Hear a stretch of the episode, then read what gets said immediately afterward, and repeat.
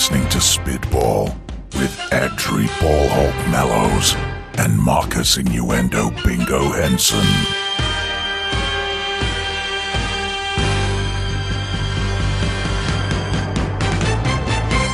Hello, and welcome to the week 9 episode of Spitball. I'm your host, Adri Ballhawk Mallows. With me this week is my right hand man and co host. Marcus Innuendo Bingo Henson. How are you, sir? I'm very well, thank you. Very good. Excellent. And how have you been since our last recording? Not bad, thank you. Not bad at all. Busy life Yourself? at uni? Quite busy, yes. Excellent. No worries. Yeah, uh, my week's not been too bad. It's all a little bit of a downer, really, since. Uh, since me and Heather fell on my birthday, it's um, it's all been a bit downhill since then. But let's uh, crack on. We've got Bit bit mundane back here in uh, England, is it? That's it, yeah. Compared to uh, Shy Town, the windy city, um, and it wasn't just windy because I was there. Um, let's move. we have a lot to cover this week, including a record tied by a quarterback this week. So let's crack on with the show.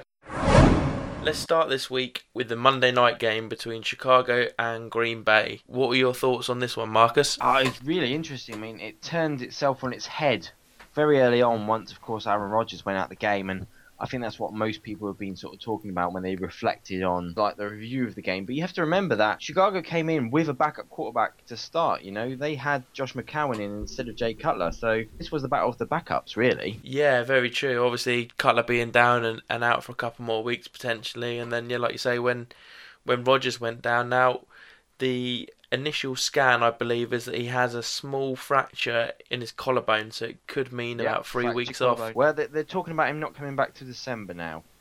Really? Yeah. I suppose yeah, that would Um, be about three weeks, wouldn't it? Yeah, about three weeks. So they're looking, you know, probably looking into the sort of late teen sort of weeks in eh, in games. We're talking sort of weeks 12, 13 in that respect. Yeah, so bearing in mind Green Bay are now down Rodgers, obviously Cutler isn't playing in Chicago, leaves the only one of the three top teams in that NFC North with their starting quarterback being Detroit Lions, um, with Matthew Stafford. How do you see that division going over the next few weeks? Well, it depends. Um, if the rumours are, are, right and that um, Cutler's going to be fit enough to take on Detroit when they come into Soldier Field uh, on Sunday, then it could really sort of could be a, a real tough one. I mean, the way you look at the division now, which all of them all plugged at five and three, I mean, it's really quite interesting. I mean, three teams on five and three. That's such an open division. It's it's unbelievable. I'm not sure that I believe that Cutler will be back though because he got injured a couple of weeks ago when I was out in Chicago and they reckoned he'd be out for about four weeks with his groin. I mean, yeah, I mean, this is just going off uh, online sources. I mean, I know stuff like NFL.com, ESPN. I don't know how up to date they are, and of course, a lot of time players try and say they'll come back earlier. They'll try and fight through what what you could do- actually call, say, a sort of false sense of you know fitness. You know, oh, I feel okay, and then really it's it's it's being ready on the field and such. It's such a different sort of balance. I mean, going back to work, as in say for you and I, and going back to work for them, that's two different levels of fitness. So, who knows if he is back? That'll make a massive difference because, of course, uh, interdivision game is going to make. I think it's going to really sort of pay dividends for Detroit if they can, you know, keep doing what they're doing. And they've got to play Green Bay again. They've got to play, like say, coming up this Sunday, they're going to take on. Uh, the Bears, it could really they could pull ahead from the rest of the pack if uh, if they wanted to. It's theirs for the taking. So, are you going to put your money on Lions? And I'm going to put you on the spot here because we've got all three teams at five and three at the moment. And do you think the Lions can take advantage of the opportunity they have in front of them right now? At the moment, I'm going to say I think they can. Yes, I think they can. I mean, at the moment, technically, with the divisional record and the conference wins, they actually sit actually on top of that. I know it's weird to say they're all five and three, but technically, because they actually have a slightly better conference record, they are actually division winners at the moment. And uh, you know, if if if it ended today, they'd be going through. Wow. Okay. Yeah. So the Lions are in a very comfortable position right now, um, even though, as you say, they've got tied records. How about then New England's win over Pittsburgh? What did you take from that one? What did we learn from that game? Well, it's great to see actually uh, Brady getting back to what he does. He's had a couple of weeks where he just hasn't really clicked. The, the emergence of Gronk was a massive thing. I mean, over 150 yards. Guy was back to being Gronk, really. That was what we were used to seeing last year. Brady to Gronk, and it, it worked so well.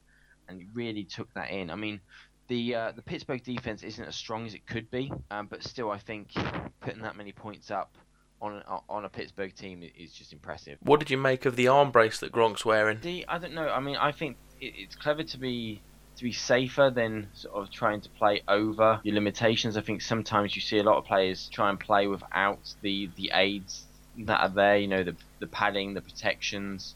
I think they're there for a reason, and you've you've got to play sensible. Yeah, absolutely. So moving on from that one, then obviously I think you know I want to talk about the Buffalo Kansas game. I don't think that really comes as much of a surprise because, in all honesty, despite the score, you'd have to say, obviously blowing my own trumpet quite nicely here, but you'd have to say that I was pretty spot on with the analysis I gave of the game last week in my. Oh yeah, I mean. Uh, you take out a hundred yard interception return for a touchdown, and you know we're effectively looking here at well, what's that going to be? A 16-13 game without that uh, score? Well, it's not just that. It's their offense didn't score any touchdowns. It was No, I two mean- defensive touchdowns, uh, two field goals, and two, possibly three field goals. Sorry, and that was the game. That what was it? It was uh, the interception. What was the other one? Fumble. That was it. That yeah, was the. Uh, Tamba Hali had the um, fumble return. He did, yeah. It was. Um, I think it might have been Berry that punched the ball out from TJ Graham, mm. and then Tamba obviously ran it in for the score. But yeah, when you look at it, as I say, I mean, our defense kept them to 210 total offensive yards, and again, as great as their defense was, because they got the turnovers and the all-important scores, they still gave up 241 yards to a Bills rushing attack. I mean, that was really impressive. Spiller had what over 100 yards on the day. Yeah, and he had that monster run for about 60 yards when he then he pulled up on his ankle and I was thinking, "Oh no, don't tell me he's going to be out again." But luckily he came back in and and carried on rushing hard.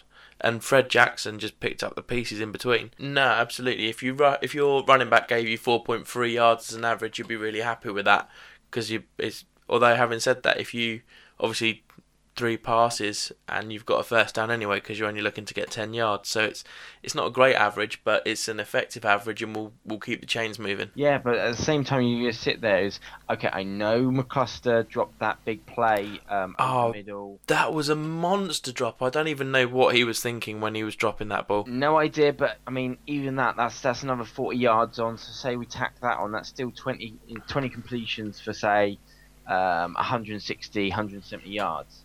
I mean, he does what he does, but at the same time, they have no real red zone threat. I mean, once you get them into the red zone, they, they just bottle up, and you, you're making them kick threes. Brian Succop had a 27-yard field goal. The only time you're having 27-yard field goals is really because you're failing to produce in the red zone. Yeah, and uh, one final thing then on the on the Buffalo Kansas game because I could talk about this one and dissect it for ages, and it's just so frustrating that we, we basically we, we killed ourselves in that game. I think everyone's pretty much in agreement to say we, we did everything right on defense. We contained them, we bottled them up, we kept them to field goals.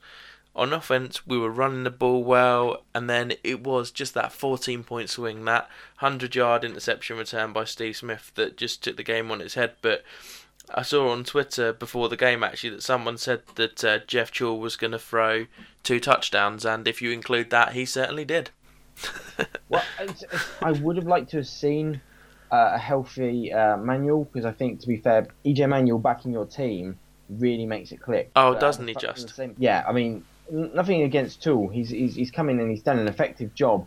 But I just I, I think Manuel had a much more fairer head on him, and he knew what he was.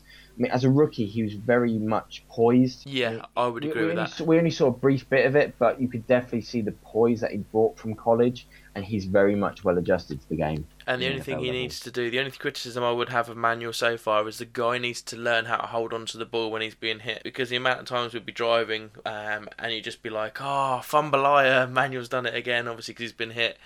And then sometimes in critical conditions, uh, sorry, not critical conditions, but critical positions near our own goal line in our own red, red zone, just giving up fumbles when he gets sacked.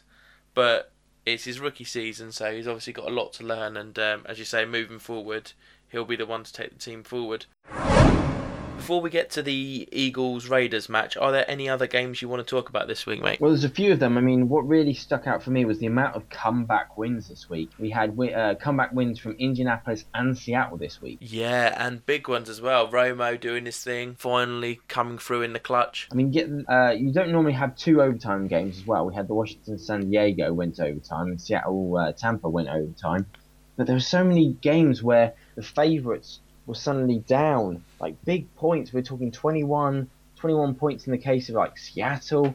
I think Indianapolis was like 17, and they're coming back from such differentials to, to come out with wins. Yeah, there was three overtime games this week, mate. Don't forget the Thursday night game between Miami Ah, and of Cincinnati. Course, the Thursday night game, yes. So Yeah. There you go. I mean, three in one week. That's that's crazy. I mean, firstly, the crazy the safety thing. That was that was an amazing game to watch. Yeah, how Watching often that- do you see a game settled by a safety like that? It doesn't happen very often at all, does it? No, very often at all. No, you could almost see it is. It was going to be that that week where everyone gets upset, and then they just brought it back from the brink. It was like the hero came in at the last minute and saved the day. It was it, it was it was exhilarating to watch. Yeah, I can't believe. I still can't believe that Seattle result. To be honest with you, what a great performance! What a great comeback! I did not see that coming at all. Oh no, I mean to be fair, Tampa really they came out with their game plan and they really had it set, and it's actually a shame because I, I, I think almost watching that, it from the first quarter, they deserved to win. I, I think they deserved the win, but uh, of course if you're going to let 21 points slip away, I, I- can't actually say you, you deserve the win if you're going to let that much of a, an advantage slip. Yeah, same with Houston, right? Because they let a massive lead slip as well. They were Yeah, again, I think- twenty-one three up at yeah twenty-one three up at half time, I believe. if you're going to let stuff like that slip, you know, the, you've got him in the fact. I mean, great on Keenum coming in, and I mean, um, you know, our, our prayers are with uh, the Houston head coach, um, who who unfortunately had uh, what, seemed to be like a an attack or a, a, a sort of an episode on the sidelines. Uh, we really wish him all the best. Same Yeah, with, uh, absolutely. John Fox. Oh, that's Fox. um no, that's Denver, buddy. Uh, no, no, yeah. John Fox uh, had a collapse earlier this week, and then on the sidelines, I can't remember uh, the name of the Houston head coach. He had to get rushed, rushed to hospital mid game. Oh, it's um So, Gary head Kubiak, isn't it? Yeah, Kubiak, thank you. Um, yeah, collapsed mid game, had to get rushed to hospital. So two head coaches went down this week as well with um, heart related stress illnesses, sort of that sort of thing. Not quite heart attacks. Both saying neither of them have.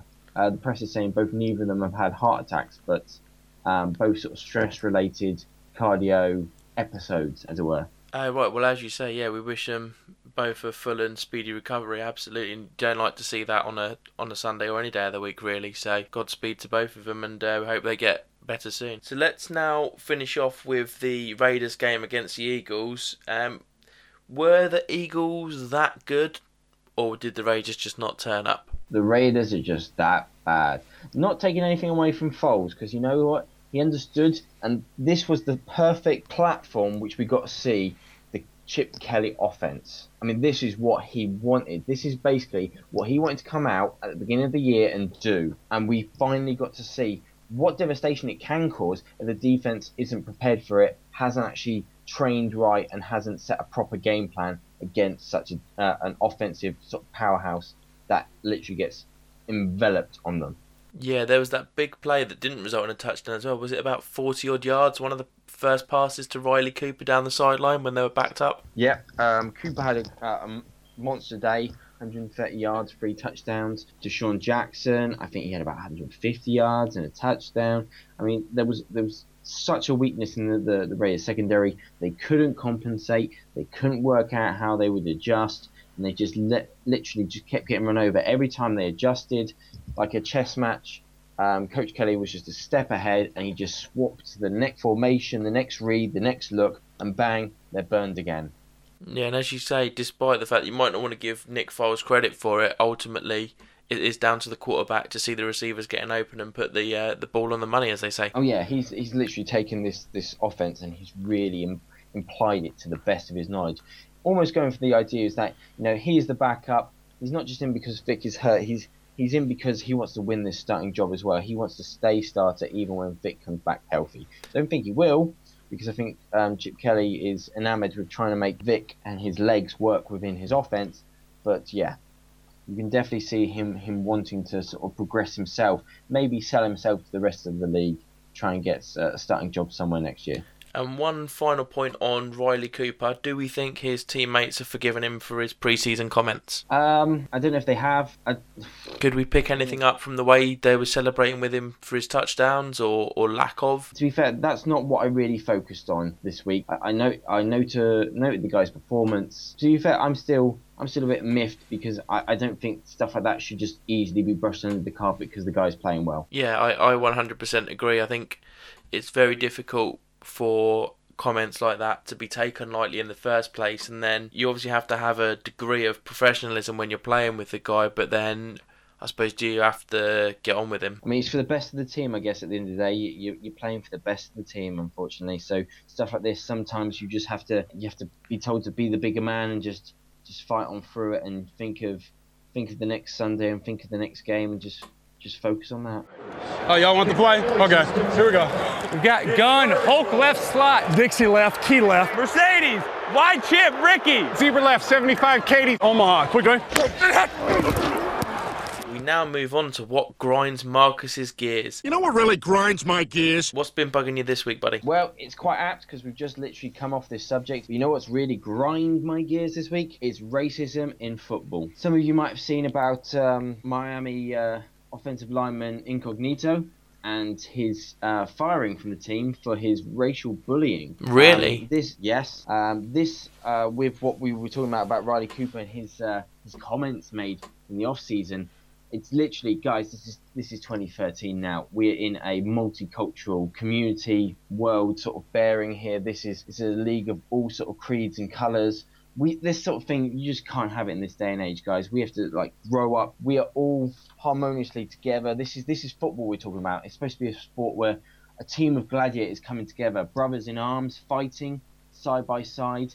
Stuff like this is just it's really downgrading. I mean we're seeing it in the the soccer game. I mean there's all this talk about like russia and the problems that that's doing and the the the social ramifications it has taking taking sport into these sort of predicaments and trying to find ways of beating it. You know, all these incentives and initiatives to try and you know kick racism out of football and so many other sort of causalities that you're trying to to stop this happening. And yet, in this day and age, we're we're still unfortunately being so bigoted and small-minded. It's it's really a shame because at the end of the day, this is not what we want to see. These are not the headlines that should be making football. But on a plus note, you say the Dolphins fired him because of it, right? The Dolphins did fire it. Have to apt for them for their swift, swift sounding nature. I mean, we don't know how far this has gone on. It's only just literally been reported this morning. That is of uh, Tuesday the fifth of November. For anyone who's listening back to this, that they they've literally fired him. But you'll probably read about it in the next upcoming weeks. It's unfortunate because it's not a headline that after a week of some really really good football that unfortunately now we're not focusing on that, and this has taken centre stage. And unfortunately, stuff like this just grinds my gears because it just shouldn't even be in this. But unfortunately, there's always going to be a minority who will unfortunately just let the entire side down. Yeah, absolutely. And just like as you say, in soccer, in football, there's no room for racism. So let's get it out and follow Miami's lead. And if there's any instances of this sort of thing, just can the player there and then and set an example to say that this sort of thing just will not be tolerated 100%. Yeah, I, mean, I think that's the the way. Is basically, literally, you you hit the nail on the head there. That if even anything's there, you investigate it and you, you cut out the bad source immediately. Getting back to football before we move on to our terminology, just reminded myself of a couple of things I wanted to mention this week that I even forgot to talk about in the blog. And what I find amazing is the way that the modern day cornerback is playing like wide receiver. So, for example, did you see Alford's pick against Seattle? Yes, yes, it did. What a great pick just to keep his feet in at the back of the end zone obviously it had been given up by the Seattle receiver, and he's just decided that he's going to go there and make the pick, and he just that that subtle little right foot in, left foot toe drag. I mean, how amazing is that? That's what I love to see because Tampa, you know what, they could have their heads down. You know what, guys, you're 0 and 8 now. I mean, you were 0 and 7, but the idea is you're winless. You've got nothing to fight for. You ain't going anywhere. You ain't going to get to the playoffs, you know. But they're still fighting with heart ball that the offensive player is giving up upon, you still want that ball. You want to make it yours, and you know what? You want to make a play for your team to give you your team the opportunity to win. God damn it! And yes, I loved it because it showed the heart of that team. To be fair, James had a brilliant game on the ground. I mean, like 150 yards. I mean, brilliant taking over for you know where where um, Doug Martin left off last year. Yeah, and didn't but he also have time... a um? Sorry, mate, to interrupt you there. Wasn't it James that also had that jump pass touchdown as well? yeah. um, would definitely recommend people fan, fans of Tebow will love it. Go go and try and grab a hold of that and see see the little deaf play. But it was so that's what I mean, imaginative, coming up with ways to win. I mean, But unfortunately, they did start losing their heads. Once Seattle came back in the game, you could see that they realised that the class was there, and they sort of let their heads dip, and they let them put that sort of point differential back on them. That's such a shame because, but that it's that heart, that heart, and I love it because cornerbacks. You see some of them. We, we watched the Packers game, and um, House was literally playing his socks off. Unfortunately, he gave up the two uh, the touchdown to, to Marshall and to Jeffery. But Mhm. both times he's in literally perfect coverage. It's taken freak throws and freak, pro- you know, real extra beyond the, beyond the play by the receiver to make them. And I think as it's becoming more of a passing league, cornerbacks are having to play more aggressive and take more risks. Like you said, play a bit more wide receiver to try and make plays on the ball. It's ma- it's leading to a lot more bigger show-stopping, bigger catches, bigger after play sort of after contact runs. You know that's why a lot of times you'll see that first that first contact gets blown off by the receiver and he's suddenly made 60 yards. is because they're taking extra risks to try and get the interception, try and get the turnover, try and bat the ball down, make the play for their team. Um, but I think it's needed. It's the way the league's going. Is that as as it's becoming easier for the the wide receivers and the quarterbacks, cornerbacks, you're gonna have to come in. You're gonna take a bit more risk. Yeah, absolutely. Well, we'll we'll leave that there, and we'll come back to some some more football talk later on in the show. I'm eating burritos bigger than you. It's time to go eat, baby. Let's eat. You got some hungry dogs over here. Apple, orange, orange. Hot potato. I don't want no crackers. Hungry, man. I gotta eat it. Feed him. He hungry. Man, you guys didn't eat your Wheaties this morning, did you? We eating all day, bro. We'll grind these guys up and turn them into little bitty eagle meatballs. Welcome to Football 101 with Professor Ballhawk. and his fantastic teaching assistant Marcus Henson, who does all the work for him, so he can take the credit. So, I need Uh, the credit for university. That's why. uh, well, yeah, that's it. It's all extra credit for you, isn't it, buddy? Legend credit. There we go. Excellent. So, first up this week, I'm pretty sure we haven't covered this one yet. So, can you explain a false start? Right, false start, guys, is is referred to as sort of a movement by an offensive player um, after they've taken what we call set position. So with your like offensive lineman, you might see the guys they sort of squat down, they might put a hand on the ground, and once you you set both feet and set yourself down, then you you pretty much you are frozen to that spot until the play begins, until the snap of the ball. Um, for wide receivers, that tends to be when both sets, uh, both feet are then set either on the line of scrimmage or if you're behind the line of scrimmage, and you normally make a movement to the, the line judge um, to tell them whether you're on and off. After such time, you're then frozen up after that point once you've let the the referee know where you are in, in relation to the field. Um, basically, any any movement. I mean, sometimes it can be even the, the, the twitch. I mean, I know that a lot of owners are unhappy about this, and they say that the rule is too stringent. But even a twitch can set off that. You know, if you set off the defensive player through your twitch, um, a flag will come in. So you really are sort of frozen to the spot until the snap of the ball. Um, and literally, it's a, it's a five yard penalty for uh, if you do incur this. So the offense will then have to go backwards five yards. Uh, but And then repeat the down. So, five yards backwards down. and repeat the down, whichever down it be. exactly, um, it's, For- it's what we. Sorry.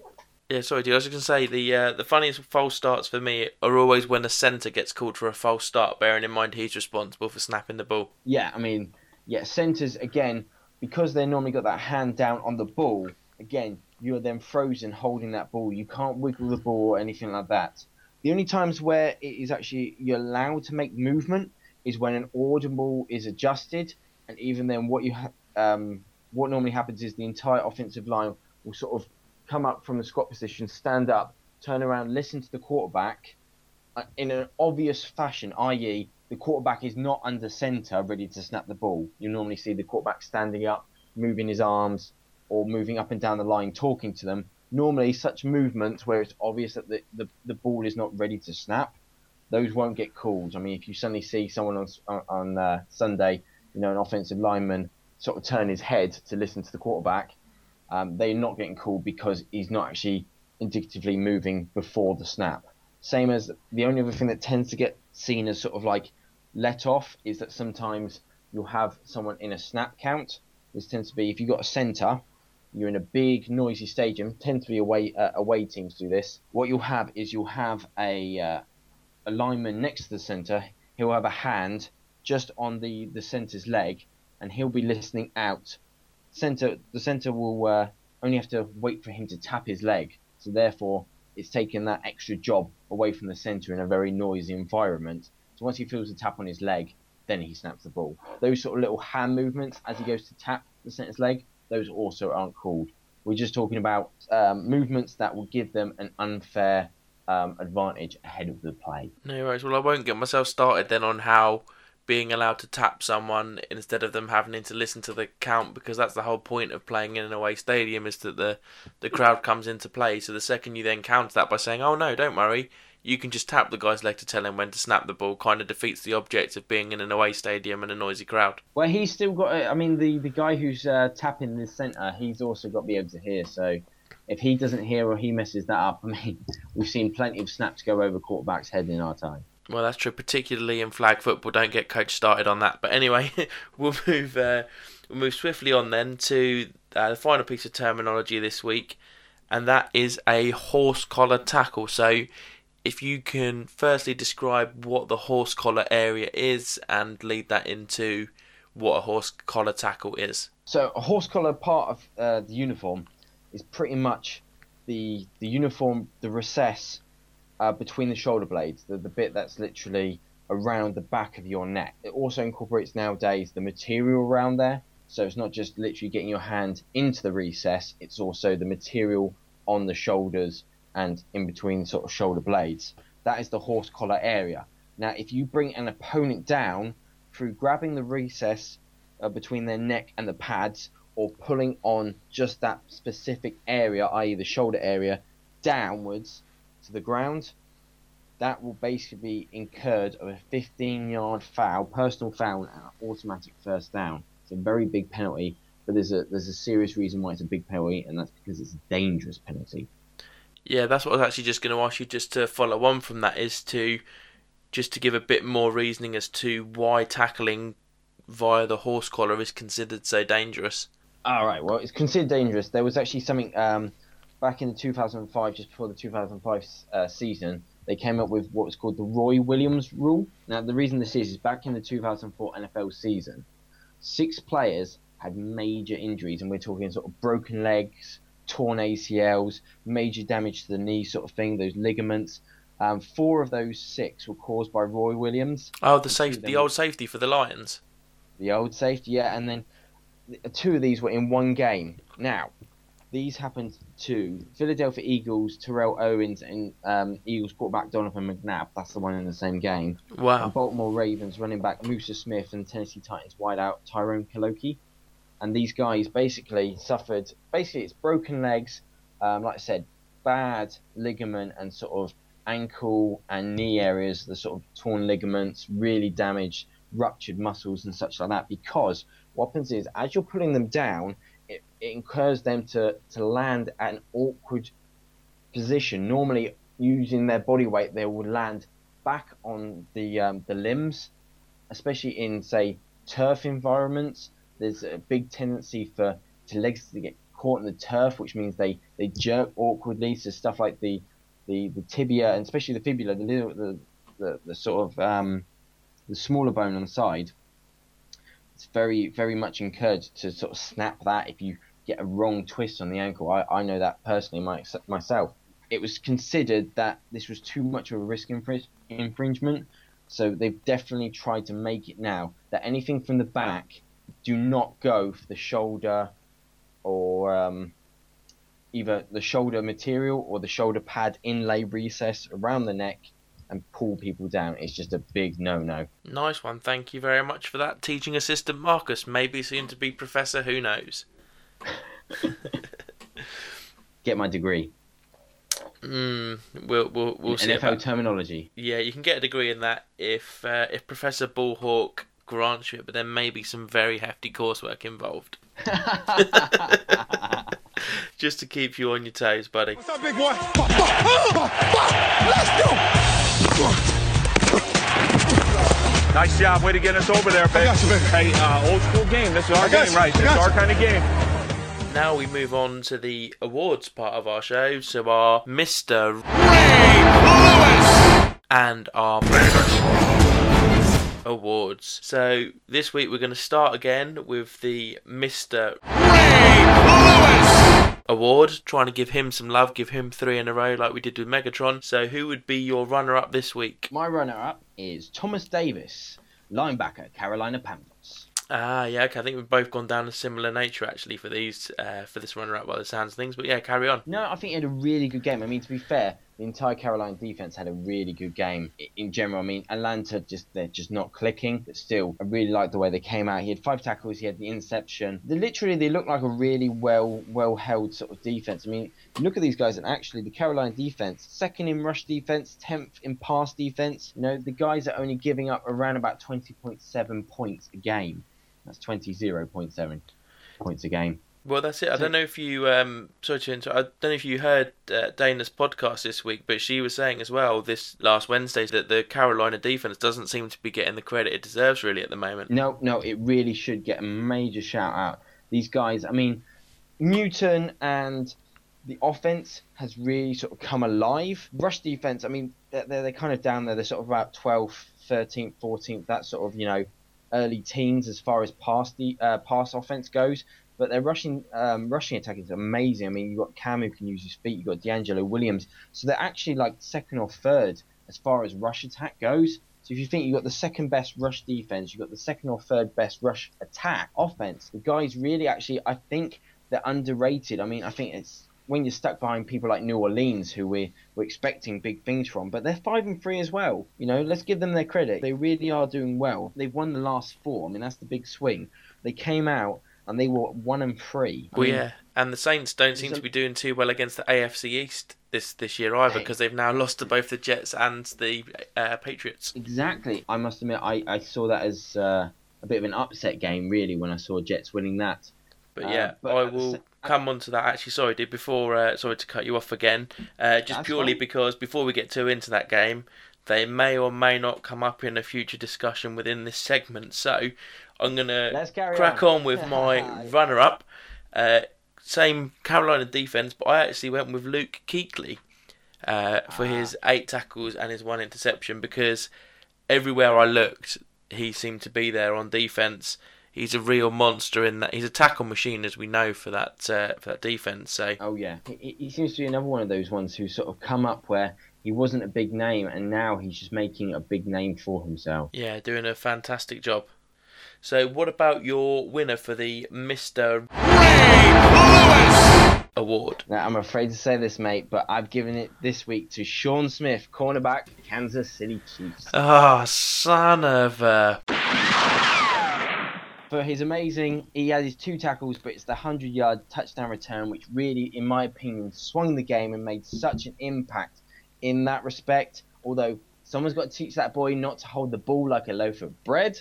they all have to learn that when they're that wide open. But literally, I really think he made that. It was it was the sort of the, the, the switch that that just turned that game. Unfortunately, it was so decisive. It was like which way is it going to turn?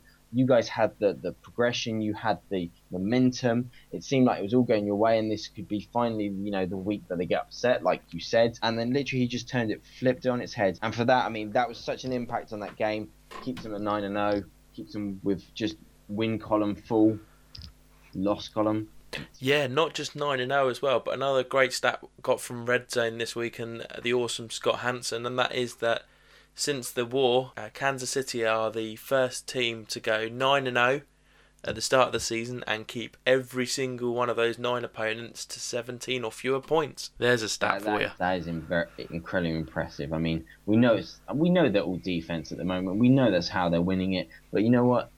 Little Birdie once told me that defense wins championships. Oh, I wholeheartedly agree. So, for my winner this week, I've actually gone for an entire team defense, and I've gone for that Jets defense for the way they played in the second half against New Orleans Saints. They just pretty much just put the Saints offense in a can and said, "We'll come back to you when we're good and ready."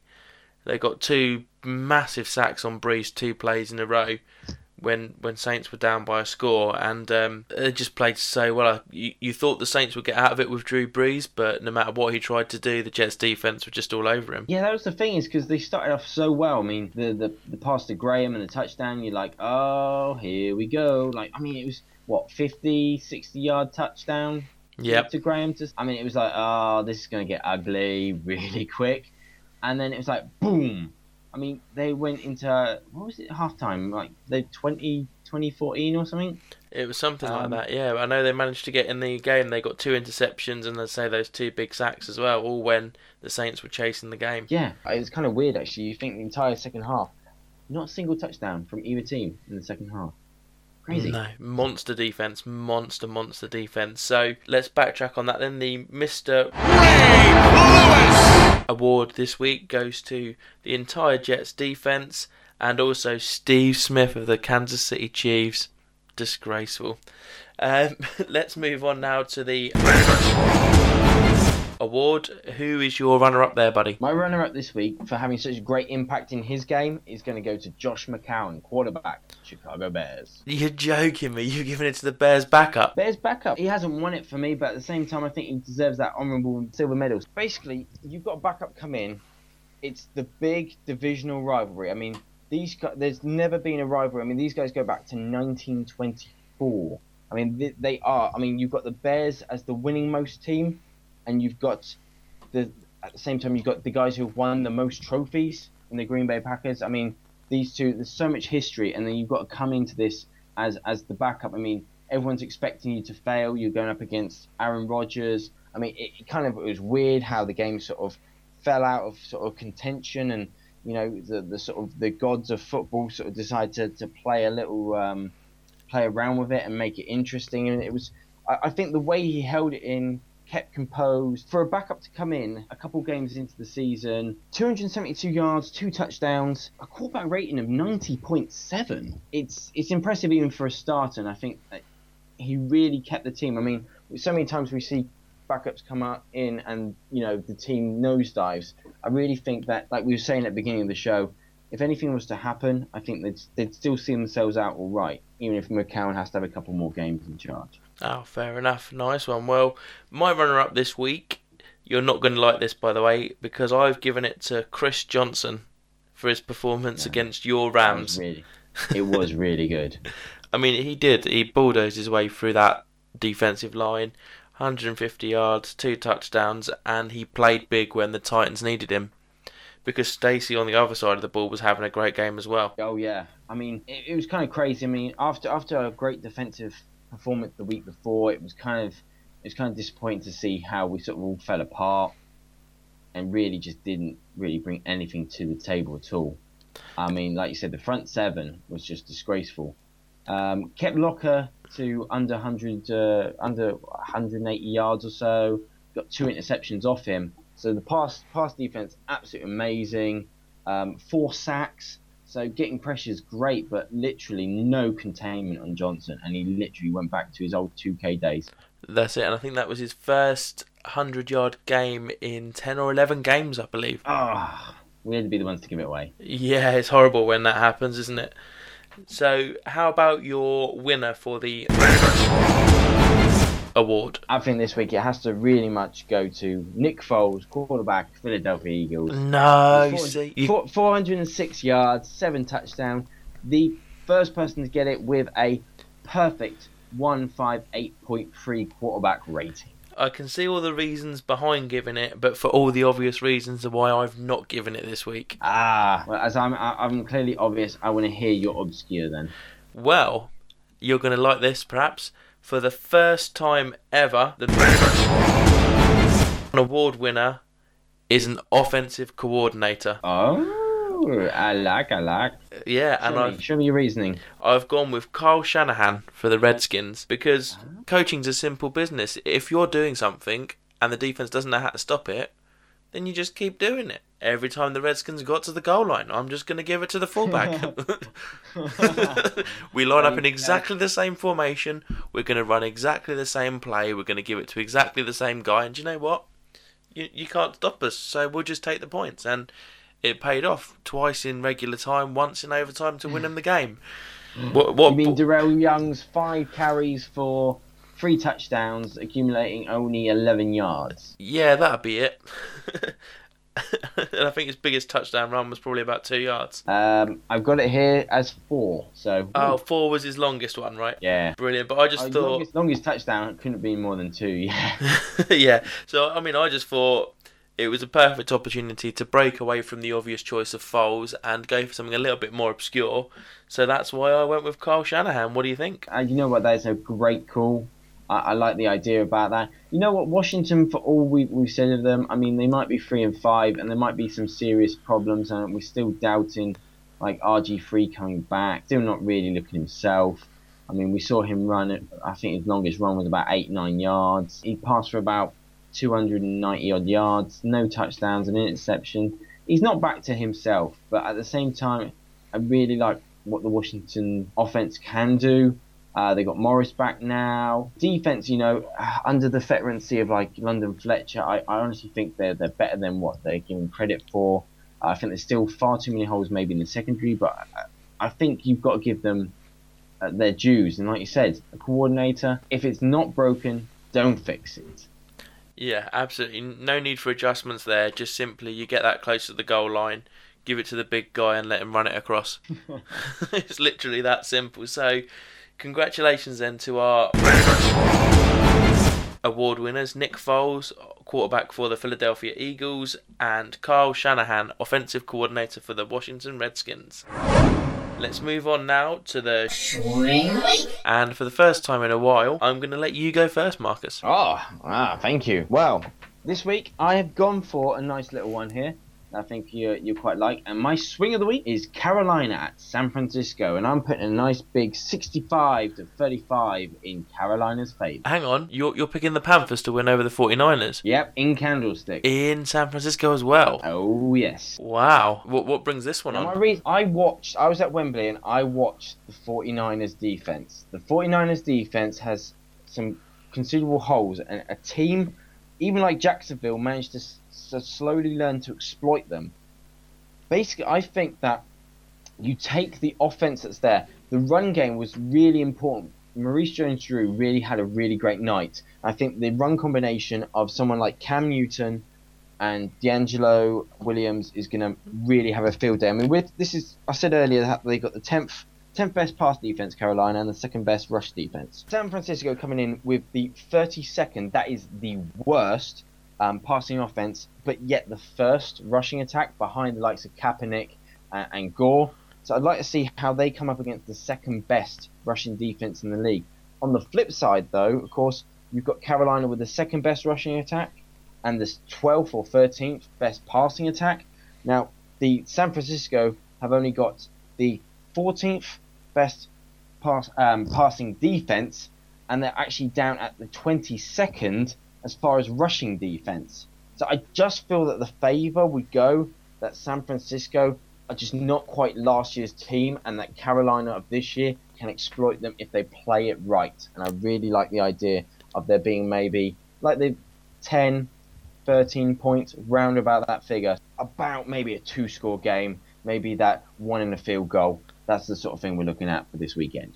So, are you saying it's a bad week to start NaVorro Bowman and Donte Whitner in my fantasy team? I don't know about that. I think they're going to have a lot of uh, play time. I think they're going to be on the field a lot. So I think a lot of tackles mean a lot of fancy points. Oh, okay. Well, I'll uh, I'll keep him in then, and we'll see what happens. So, um, my swing of the week this week, I kind of I thought of two because obviously I wanted to let you go first. So there's always that awkward moment where you're like, "Ah, son of a gun, he's got the same one as me." I think I'm going to go with my Seattle over Atlanta, uh, keeping it safe this week after what happened last week.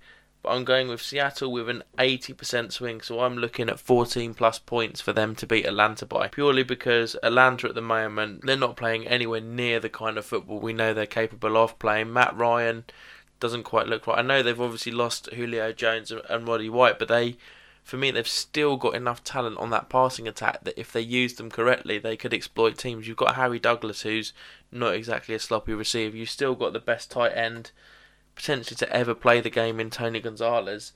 So, and obviously Steven Jackson now back at running back. So there's more than enough weapons for them to use on offense. Maybe it's their defense that's letting them down, but we will see this week against Seattle as I expect them to get absolutely hammered and not in a good way. I like that. I like that. Nice and safe. yeah, absolutely. I'm, I'm, I'm, I'm good. I can take the risk. I've got the last two. I've got the last two correct.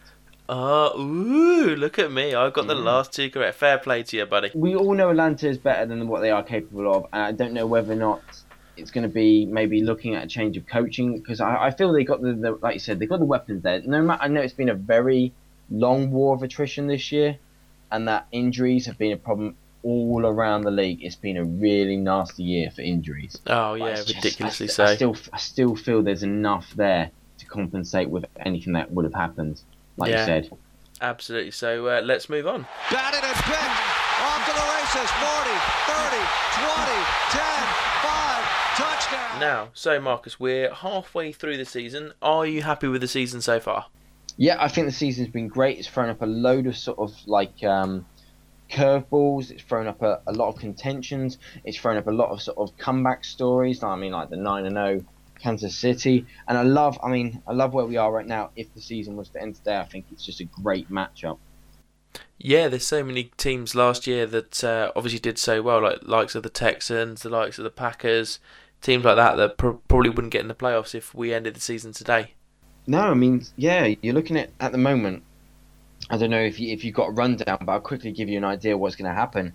You're going to take um, the winners, uh, of course. First, uh, you got Dallas, uh, Detroit, New Orleans, and Seattle leading their leading their divisions, and then as your wild card, you're actually taking San Francisco and Carolina through for the NFC. Uh, Fantastic. take your, uh, yeah, AFC. You've got New England, of course, uh, in the East. You've got Cincinnati up north. Yeah, well, you, of course, you think Baltimore last year, but it's Cincinnati on top. You've got uh, Indianapolis um, looking quite comfy down there in the south, and Kansas City sitting pretty on top of uh, the West. And then, of course, your wild cards. You're taking in Denver at seven and one. Oh, wild card! It's crazy. And then, how about this? Sneaking in thanks to that amazing win against the uh, the Saints. The Jets. New York Jets. Yeah. Yeah, that's right. Because I think when I did this a week or so ago, I was working out that it probably it would be two teams from the West, two from the East, and the other two division winners that would go in from the AFC. And it's a very similar pattern in the NFC as well. Perhaps with maybe two teams from the North, not sure, but um, like I say, I with mean, the records, it- it's definitely possible. I mean, Cleveland have got quite a, a soft, quite a soft schedule coming up, and if you think they're four and five, they're only one beg- one game behind. Um, stuff like stealing the, the, the Jets' playoff position. yeah. Well, how about Cleveland beating the Ravens this week? I mean, that's I, I, that's what I liked about it. I saw that Campbell had come in, he'd done his thing. I thought he could do it. I think the defense is really, really starting to gel. So I, I think Cleveland. I, I, wouldn't call them sort of like I wouldn't go out and put your house on them getting into the the playoffs. But you know what? A cheeky fiver if you've got it. You never know. Yeah, fair play. And um, also, as we were just mentioning, the Indianapolis Colts again looking strong this season behind Andrew Luck. Yes, I mean, again, that's it's so topsy turvy. I mean, last year they were having to fight it out with Houston to, to get into playoffs. This year they've pretty much got it set, um, sort of settled themselves. What with Houston imploding on themselves? I mean, they- they've lost the last six. They've gone from two and zero to two and six. It's crazy. Um, Tennessee is sort of just sort of malaising their way through the season. They're sitting at 500 on four and four, um, but I don't really see them actually making a, a big enough push.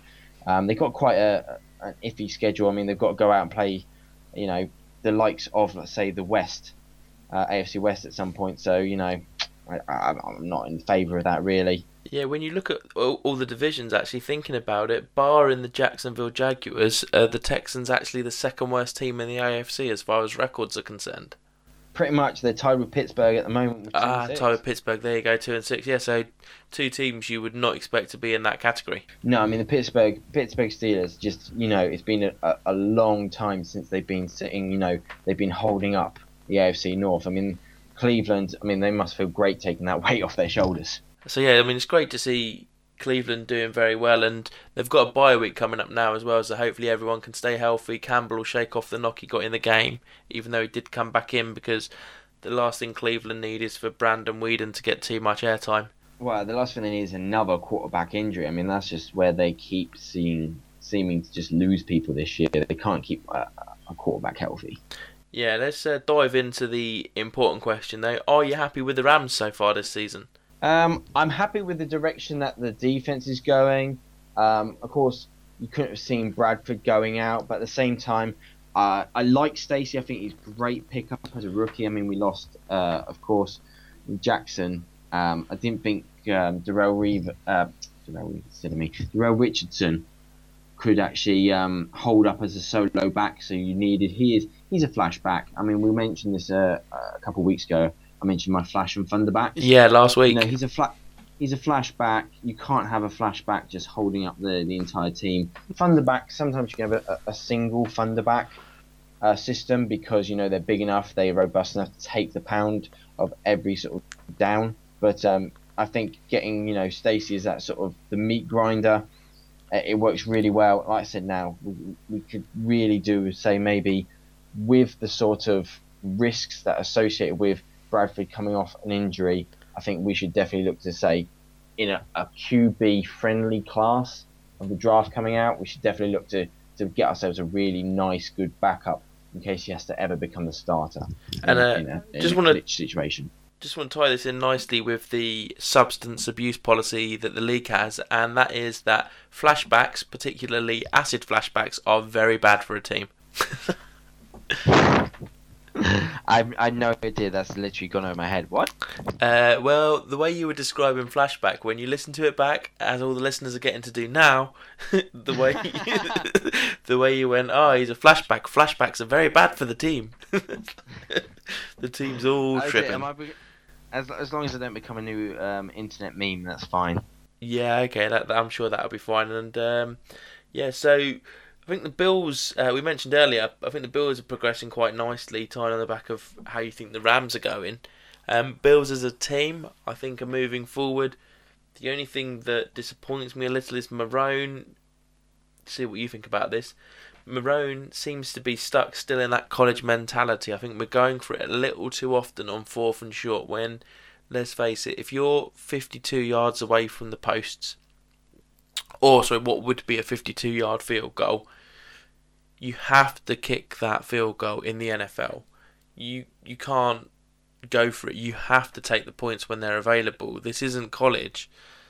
You know the quality is that much better if there's points on offer. It's like a a a rugby test match. You know the reason why that England team did so well with Jonny Wilkinson is because every time we got in a scoring position and got a penalty, we kicked the three points and we kept the scoreboard ticking over and we put pressure and more pressure on the opponents to a point where they you know they tried to play out their own half they made more mistakes and subsequently the England team just then went on and scored tries on the back of all the points that Wilkinson was putting on the board or sometimes you would just win a game with what Wilkinson put on the board through his penalties so You've not even got a bad kicker. I mean, you got Dan Carpenter there, and we know he's got a boot on that boy. So I don't understand some of them.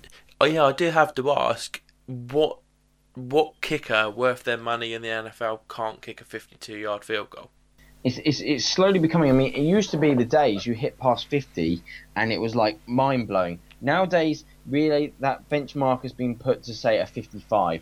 I mean, fifty-five is sort of like the the the sort of once you start breaking above fifty-five, then you're starting to you know get interesting. And now because we've seen some sixty yarders, sixty yarder is the wow factor. Um, now it's really anything sort of under fifty, you should be getting. Anything between 50 to 55 they're looking for like 60% that sort of 55 to 60 yarders then they're looking sort of say you're wanting that 30% of the time. Yeah, so would would you agree with that analysis then that as a team moving forward, but perhaps not some great coaching decisions, but it's his first season in the NFL as well, so I'm sure when he looks back on it, he'll realise his errors and, and realise that you do need to take these opportunities. yeah i mean you've got to remember i still see a 7 and 9 year potentially out of the uh, out of buffalo at the moment. If if they play their cards right with the upcoming schedule they can still be a 7 and 9 year out of this. That's one away from 500 a rookie rookie head coach. You do not knock 7 and uh, 7 and 9 that is a great season Well, yeah, especially with the ones we've been having recently as well. So yeah, I'd take seven and nine absolutely. Um, Plus, you look at defensively, it's like like the uh, the Chiefs. You've literally turned it around. Like, dress. I mean, we're talking 100 to 150 percent increase in productivity. It's amazing. Yeah, a change in system, change in coordinator. Pettine's done a fantastic job, and it goes back to what I was harping on about loads last year, and it's that when you actually mix in some Blitz. decent blitz packages, blitz, blitz, blitz, and it's just it keeps the offense on their toes. It's not even just blitz, and if you've got all those different blitz packages, then you can start faking blitzes and uh, getting everyone up to the line, and then just putting linebackers back or putting safeties back in coverage at the last minute, and just really trying to create the pressure on the opposing quarterback. Yeah. So, just coming back actually, as I covered uh, briefly, even though it's a obscure reference to the league's substance abuse policy, we have obviously now lost Justin Blackmon to a season. Well, actually, he's been suspended indefinitely for another substance abuse violation. What are your thoughts on that?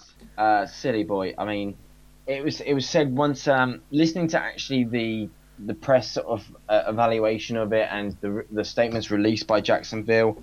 Um, apparently, he's been suffering a, a quite a bad alcohol problem. Um, led to some silly things uh, during the off season, which of course led to the first four games being suspended. And apparently, it's just he hasn't been attending the sort of um, the rehab or the um, the sort of the, the sessions developed to try and help him sort of uh, overcome his adversity. And I really think it goes out to, you know, if someone's going to go out and help you, then to accept that help and, and try and make a change as, as a better person. I mean, when someone's giving you an opportunity to to help yourself, that's when you've got to take it. And when you're turning that away, you're literally not just hurting yourself, you're hurting everyone around you. Yeah, absolutely. So, just uh, a few questions will get you to, um, even if they're just uh, a one word answer on this particular one.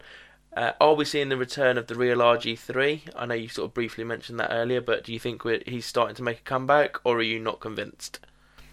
Too early to tell. Nice one, nice and short, beautiful. Also, what teams have surprised you either in a good or a bad way this half of the season? Um, I have said okay. I picked two for good and I picked two for bad. Go for so it. the two that the two that impressed me this, this this season so far. One, of course, Carolina. I keep harping on about them. Uh, the other ones are the Indianapolis Colts. The two bad, Minnesota, one and seven. Guys, what's going on? You've got um, Adrian Peterson down there, not using him. Defense, what's going on, guys? Um, the other ones, of course, that uh, I'm really disappointed in is Atlanta, just because we know they can play better. Yeah, absolutely. Well, you can keep harping about on about Carolina if you like, because I know our good friend EJ would love the fact that you are so enamoured with Carolina this year, as it, that's where he lives, and there is is adopted team over his natural Minnesota Vikings. well, sooner or later, what do you call it? That once I stop mentioning them, Carolina will take a nosedive. We know how this works. Cam, we know you're listening, so I'm going to keep boosting your ego, and you guys are going to keep playing well. The second we stop talking about him, he takes a nosedive. We know how this works. Yeah, absolutely, and we know he listens. we, and we, got you, we got your back, Cam. It's fine. We yeah, and uh, well, he's gonna like this next part of the the show. We're gonna finish off with before we have like a springer's final thought moment, and that is I want to finish off with three players who you think will dominate the second half of the season. Now, do you want me to go with the ones I've got while you have a moment to think about that? Yep, yep, that sounds good. I'll have a little think. Okay, well, they're not really in a particular order as to who I think is going to have the biggest impact on the second half of the season, but at number three, or the person I listed at number three, I've gone with Nickell Robey, the cornerback for the Buffalo Bills. We've seen over the last couple of weeks he's been making big plays. He had his pick six a couple of weeks ago, and uh, just his general performance um, as a cornerback coming in when needed through the injuries. He had a big tackle this week as well, stopping a first down. Just absolutely launched himself, and it was beautiful to watch. Number two, quite an easy one because he's just coming back off his injury. We've seen his massive performance against Pittsburgh this week, and that's Rob Gronkowski, the return of the Gronk. That's what the second half of the season is going to be. We can even convert the old Mark Morrison song if we need to, but uh, we'll uh, we'll try not to for now. And lastly, I've gone with Cam Newton for all the reasons that we've previously mentioned. Just his ability to run the ball, the way he's now finding his receivers, spreading the ball around as well, not just having to rely on Steve Smith. You've got Brandon LaFell he's been using. You've got Ted Ginn Jr. that they're using there as well. So, all in all, look for those three players to have an explosive second half to the season. Now, your turn, Mr. Henson. Right. I will start with number three, and I'll go defense like you did. And my one is Dimitri Patterson. He's cornerback for Miami Dolphins. I'll tell you why. He's been injured the first half of the season, but he's come back. Last two weeks, he's got an interception in both games against New England. Of course, last well this week against uh, the Cincinnati Bengals. So I really see him now that he's back and healthy, really being a solid sort of starter and performer in that um, Miami defense. Um, going into number two, I think another name that's going to make a, a lot of impact, staying defense because I love my defense, is of course we mentioned him a couple of weeks ago, and that's Sean Lee, who's the linebacker for the Dallas Cowboys. Oh yeah, absolutely. He had that amazing game, the two interceptions against Detroit. The week before that, he had an interception, like double, double figure tackles. He's he's constantly getting double figure tackles almost. The guy is literally really becoming a leader of the Dallas sort of defense, and I, I think it's awesome. And actually, you know what? I'd have to put as my number one. I'd have to put Gronk. I think Gronk being back and healthy has added that other dimension to New England that they've been missing for so long. We've seen the beginning of the season, you know, Brady dropping passes, um, receivers not knowing their routes to run. Gronk's back. I think we'll get some order back in New England. Fantastic. Now I know we've had a bit of a bumper episode this week as far as duration is concerned, but you know what it's like when you're just getting chatting football, it just keeps going and going. So we're going to finish off now with Marcus's final thoughts at this halfway stage in the season. All right, so my final thoughts, I'm going to leave people thinking about this. Okay, I want everyone to think, if you can, if there is a 500 or under team that you you think can make the playoffs still. Hmm. 500 or under team. There's a couple of them still floating around. We got the likes of Miami, you got Cleveland, you got Tennessee, San Diego in the mix. You got people like Philadelphia. They could have a little bit of a spring up at the last minute. Washington, are they a dark horse? You know, you've got Arizona at four and four. Could it be them? I really want people to start think about. As a final thought, underdogs. Have we got one this year? Yeah, Kansas City. they were like the biggest underdogs going into the season, but I get your point. Well, um, remember you can get in touch. Send us an email at ballhawksnest at gmail.com. You can tweet us at ballhawksnest. Uh, you can message us on Facebook, www.facebook.com forward slash ballhawksnest, or you can leave a comment on any of the pages on our website. So that is all from us this week, and until next time, football fans, take care and stay safe.